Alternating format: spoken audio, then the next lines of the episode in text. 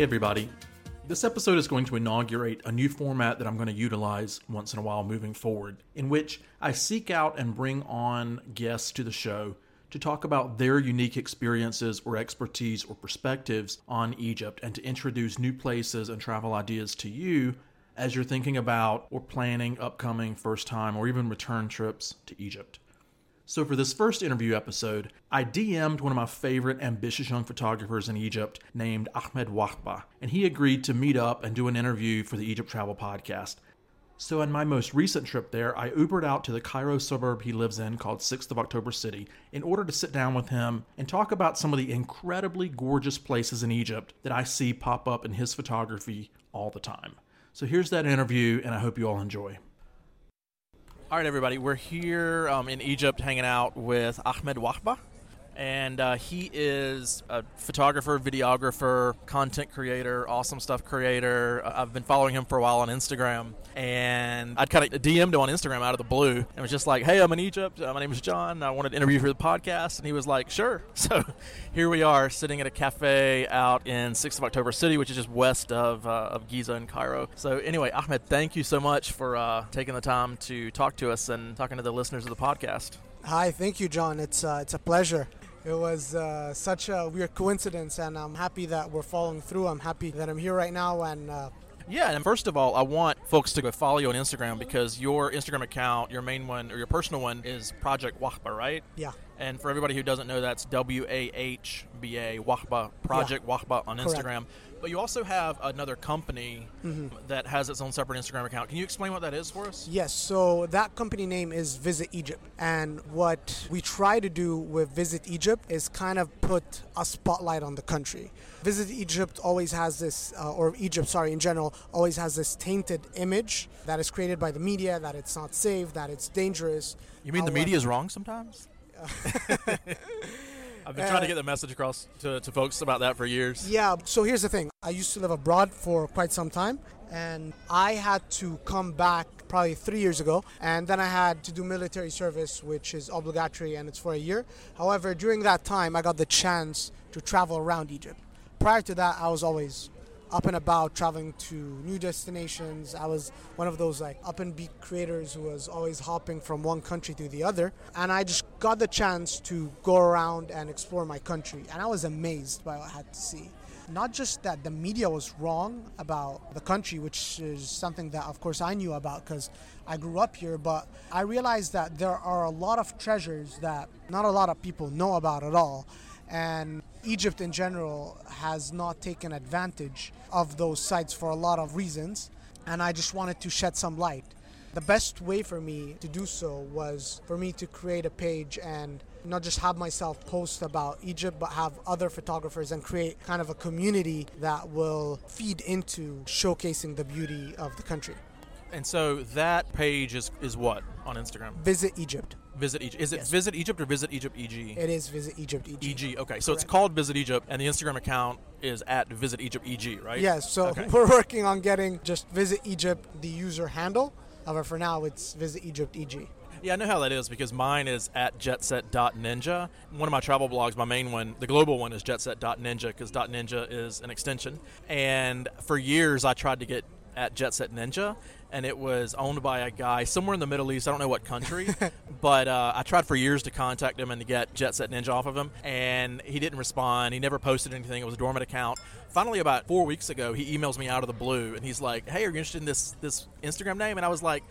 I was years ago when I was trying to email you, yeah. but not now because I've built up you know everything around Jetset Ninja for years, yeah. and so I don't think I can switch. But I know how that is trying to get an account that you want. Yeah, yeah. So where did you live abroad? So I lived in uh, California. I went to Pepperdine for uh, four years, graduated, went to law school for a year, finished, went to Abu Dhabi, and then came straight back to Egypt. Okay, very nice. So, one of the things I think people who go to your Instagram accounts and, and see both at Project Wahba and at Visit Egypt EG is that you have amazing, stunning photography of places all over Egypt, and a lot of them are places that first-time visitors to Egypt never get to, and even people who you know live here or here for extended periods of time don't know about to go to. And I think that's one of the things people will find really amazing about if they go explore your pages.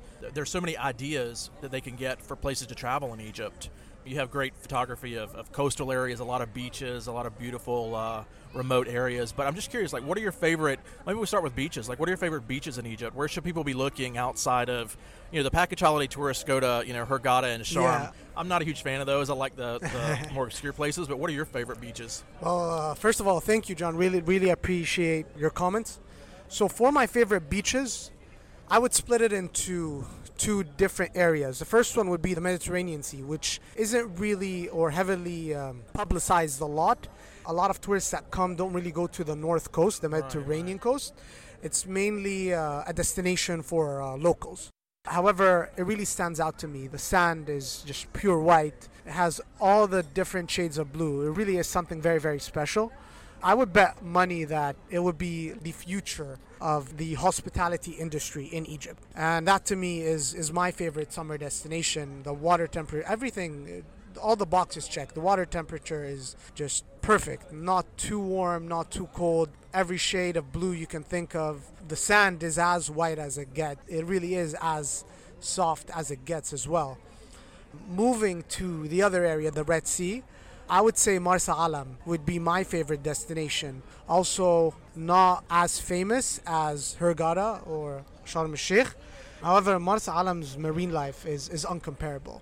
It is one of the best diving destinations worldwide. The marine life is insane. Even when you go snorkeling, you see all kinds of stingrays, fish, uh, sea cow, dolphins, everything. And not just that, even even their landscapes is just it, it's full of corals, and it really is something very very special and very beautiful. So.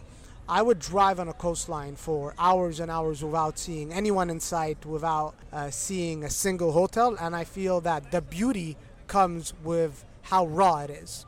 Would you drive to Marsa Alam or would you fly directly there? Like, would you fly to Hurghada and drive or just fly directly there? That's a great question. I would drive, even yeah. though it's an 11 hour drive. what about from Hurghada? How long would it take, you think, from there? Around three to four hours. Oh, that's not bad. It's not, but it's a very scenic route. Mm. And what I like to do sometimes is sometimes I take my kite surfing gear and I park literally in the middle of nowhere. I go with a bunch of friends, of course, and then we pump up the kites and it's uh, it's it's definitely one of the best experiences that I have ever encountered. Oh wow! Yeah, Marsa Alam's not a destination that I think a lot of people know about just because it's so far south and you know it's not as easy to get to but i mean it's interesting to hear you say that because you know Gouna has always been one of my favorite mm-hmm. places mm-hmm. on the red sea and now we have you know Soma Bay just south of Hurghada. I saw mm-hmm. you posted recently about a, on your page about a visit there not too long ago. What did you think of Soma Bay? Because it's a new development, and even I haven't even been there. Yes, uh, Soma Bay is is definitely a very special location because it kind of draws the bridge between beauty and luxury. They have amazing restaurants. The community is very, very friendly. They have unbelievable facilities, a state of the art spa. But in the end of the day, you still get the beauty of the beach, the clear water, the crystal reflection during the sunset, the mountains. See, one of my favorite things actually about Soma Bay is the combination of the mountains, the sunset, and the waters. In a couple of particular spots, you can sit in various angles where you get a view of everything. You know how in Gouna, okay, you have the resorts and you have the downtown and marina area. Do Soma Bay and Marsa Alam have downtown areas you can go to outside of the resorts, or are they pretty much places where you go to a nice resort there and you stay on the resort compound? Let me put it this way: Marsa Alam has two kinds of downtowns. It has like the the local downtown area, which is one that I really really like because the seafood in Marsa Alam is straight out of the sea. A lot of seafood restaurants in Marsa Alam are dependent on their catch of the day. There's also a marina in Marsa Alam in Port uh, Ghalib, and it's um, it's not as big as Gouna. However, it, it's it's still something that I definitely encourage people to go to at night. With Soma Bay, it's it's a different experience. Soma Bay has everything at night: good restaurants, uh, long walks, just like Gouna, uh, nightlife. I would compare Soma Bay to Gouna. To me, Soma Bay is the upcoming Gouna destination. So does Soma Bay have areas outside of the resorts, or is all that stuff like the clubs, the restaurants, the bars in, in resort compounds? oh, it is in a resort compound. Okay, okay. So, do people who visit Soma Bay, obviously that they can go to another resort compound if they want, but for example, if you stay at the Kempinski at Soma Bay, Mm-hmm. do most people just visit the restaurants, the bars, the facilities in the Kempinski compound, or do people usually go outside to other resort areas as yeah. well? So here's the thing with Gouna, with Soma Bay, even with Sahal Hashish, the three of them, think of it as a mega compound. They have various hotels. So you have the Kempinski Hotel in Soma Bay. You have uh, the Sheraton Hotel. It's very hard actually to walk from one hotel to the other because the the areas are uh, are, are far apart. However, right in the middle lies their marina, where you have all the restaurants, all the Oh, okay. nightlife. So that's kind of like their downtown or central area. Yeah, but but in the end of the day, if you want to stay or spend the night at the hotel, you still have all the facilities that come with a resort and a hotel. So they're mega compounds, and each hotel has its own section within the compound. Gotcha. And so, what about on the North Coast? I mean, I've seen your pictures of uh, your photography of the North Coast, and it's gorgeous. I mean, I normally think of turquoise water and white sand as the Red Sea, but I think you've really shown me another side of the North Coast where I've never really considered going to the beach there. But it looks amazing. I mean, are there towns along the North Coast that you would recommend? Absolutely. So here's what's very interesting about uh, the North Coast is right now, well, in the past, the North Coast has always been viewed as residential compounds, where it was always like a summer getaway. But recently, a lot of hotels started opening up and expanding. I know a couple of boutique hotels just opened up this year. And in the next couple of years, a lot of upcoming hotels are uh, looking to open up. I think it's a great opportunity, and I really think it's about time. It, it, it's a destination that is very much worthy. It also is a destination that I think should not really be restricted to locals only, but to the international community. I really think it should also be a touristic destination as well. We had an airport close by for quite some time. There are some renovations going on there, so that will definitely open a lot of doors in the future. I don't think people realize too that you know a lot of these places. It's not like you have to carve out a chunk just to go to that beach or that town. I mean, on the North Coast, for example, for visitors who want to make you know a day trip or a couple of days trip out of it, you have I'm trying to think east to west. You're leaving Alexandria, you have El Alamein, and then it, Siwa over far to the west. Is there anything else that I'm not thinking of in between there that people can make a two or three day trip out of? Yeah, so uh, there is Marsa Matruh. It's very similar to Al Alamein, however, it's a lot more raw. There aren't really a lot of uh, resorts in between. However, if someone would, here's my recommendation: if, if someone would go on a trip from El Alamein to Siwa, I would recommend a day or two in Alamein, a, uh, a day or two in Marsa uh, Matruha. It's also important to mention that there's a mega compound opening. Uh, well, it's already operational. However, it's expanding heavily. It's called Almaza Bay, owned by uh, Travco. They have three or four, if not more, hotels in that compound. And they're, they're expanding at a very exponential rate. It's a very beautiful location, very beautiful bay. A lot is going on up in that section. And then the more towards the coast of Libya you go, you'd head into Siwa, which is a completely different landscape. It's a completely different culture. It's a completely different environment. What about oases? Speaking of Siwa, what are your favorite oases or desert spots to go to? Because you have a lot of great photography on your pages too that appear to be out in the desert. So, where do you like out there? Thank you, thank you, John. I would say one of my favorite spots, not just as an oasis or a desert destination, but one of my favorite spots in all of Egypt is the White Desert. The reason for that is that you really feel that you step outside of Earth. It feels like Mars. Uh, to me, every time I go, I always compare it to Star Wars. I always compare it to Tatooine in Star Wars. It, it really looks like it's something that doesn't make sense.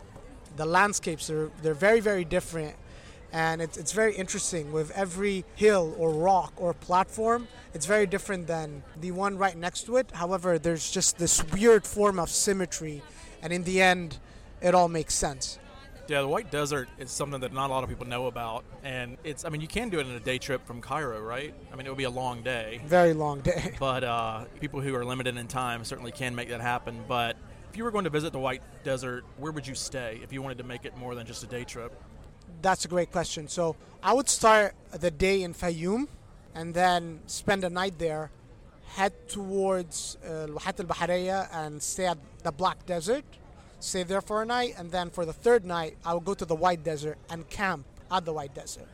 Camping there is literally heaven on earth. I would imagine the star, the sky is pretty Unbelievable. amazing too. I took a picture once of the Milky Way with my phone, and it was with like an iPhone 6, and the Milky Way was visible. You have no lights that interfere with the star line, and uh, it really is beautiful. It's also an experience that is very grounding and it draws you closer to a connection with Mother Nature and Earth. What kind of camera equipment do you use? What do you prefer? Ooh, I'm um, I'm a I'm a Sony uh, Sony photographer. I made a shift from Canon to Sony, and I've been uh, very addicted to my uh, Sony camera. I shoot with a Sony A7 III. Uh, started shooting a little bit with a Blackmagic 6K. However, not a big fan of the heavy file sizes. But for the uh, majority of my projects, I'm always on my uh, Sony. And you you were recently doing a collaboration I saw with a cell phone company or a equipment manufacturer, I believe, here in Egypt. What was that? Yes, it was uh, Honor, which is a phone company owned by Huawei. They launched their new phone, Honor 20 Pro. And uh, to me, this was an interesting project because I always preach that as a content creator, you should never limit yourself with the gear you have. Because I, I was always approached by multiple creators that came up to me and they were always commenting that I was able to do that level of work because I had specific equipment. And the way I started off was just with an iPhone. And I shot with an iPhone for quite some time. I even shot projects with an iPhone, so it wasn't just passion projects with iPhones. I shot a couple of projects with iPhones. And I'm a big fan with shooting with your phone because it's very easy to carry around. It's not as limiting as walking around with a camera and a gimbal.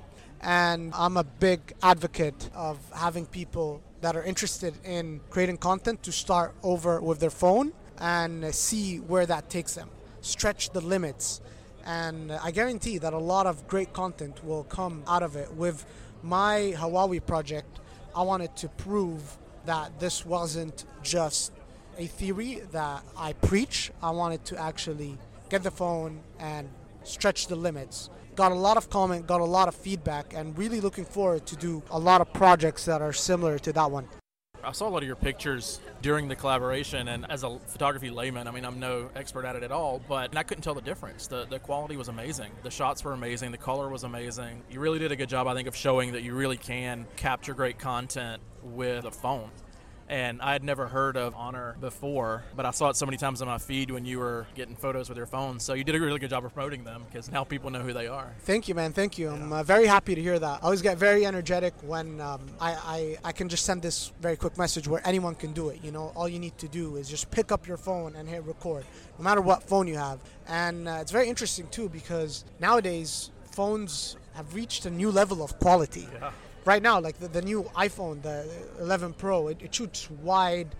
And I have a friend, Ahmed Adri, who uh, just shot a couple of pictures, and I really couldn't tell the difference. Even when I zoomed in, it was it was very hard for me to tell the difference. I even I, I called him uh, one time. I told him, "Hey, this last picture that you just took, there's no way that this one was with a phone," and and it was. And really looking forward to what phones will bring. I don't like carrying heavy equipment, so I hope that one day I would be able to shoot projects with smaller cameras, smaller equipment. Hey, if um, if it's even possible, a phone. And I have to ask you too, since you're from here, let me ask you a little bit about some local Egyptian stuff. Like, what's your favorite Egyptian food? Ooh, molokhaya. Molokhaya. Yeah. Ah, nice. For the record, I think all of our listeners know because I talk about it in almost every episode. Mine is koshari. Okay. I eat way too much of that. What about restaurants or cafes in, in Cairo? Because a lot of my favorite restaurants in Cairo tend to be in the hotels. Like one of my favorite Thai restaurants in any country is Birdcage in the Semiramis. Oh, really? Yeah, yeah. I don't know why. I've, for 15 years, I've just loved, and it's been there forever. I just love that Thai restaurant. Yeah. And people ask me a lot where to get good sushi here, and I love sushi. I haven't eaten a lot here, so I don't have good recommendations on that. It's a little bit touristy, but I love the new Egyptian restaurant that opened in the Cairo Sheraton, El Mawardia. Okay. But I tend to stick to the hotel bubble because a lot of people come here and they eat local and they might get sick or they're afraid they might. So Yeah. I kind of search out and recommend places that are sort of in the tourist bubble. But I'm always curious as to, you know, for people who live here and know Cairo so well and grew up here, what restaurants do you eat at when you go downtown? Do you have any favorites? Oh, absolutely. So one of my favorite restaurants, I it's it's a breakfast restaurant, but I go there sometimes for lunch. Is Felfela. They have the best falafel, the best tameya, the best uh, food. They get very creative with their dishes as well. Just recently, I, I discovered, uh, and it's it's quickly become one of my favorite breakfast dishes: stuffed tameya with cheese. It's beautiful. it sounds a little bit too much, but you put some tahina on top, and boom, you have yourself not just an Egyptian sandwich, but very tasteful. Sounds Definitely like a lot of flavors, and I don't think I can ever eat that sandwich anywhere else in Egypt. So it, it really is something uh, special. Nice. Definitely. Would- that sounds like it. something I would actually wake up early to go get. Oh yeah, yeah they they um they open up till pretty late. We Egyptians like to have breakfast at 11 a.m. So a lot of the restaurants here would be open up till 1 or 2 p.m. for breakfast. So Oh, nice. Well, Ahmed, thank you so much for taking the time to sit down with us. absolutely, absolutely, John. It's been a pleasure. Uh, hope to again multiple times in Egypt. Oh, I'm back. I'm back almost every other month, sometimes every month. but, uh, absolutely, would love to catch up and would love to have you at the exhibition tomorrow. Yeah, for sure. No, I'll definitely go try to check it out. And for folks, again, the uh, Instagram page for Ahmed personally is Project Wahba. That's W A H B A, Project Wahba. And for his company, Visit Egypt EG That's on correct. Instagram. Yes, All right. Thank you, Ahmed. absolutely. It's been a pleasure.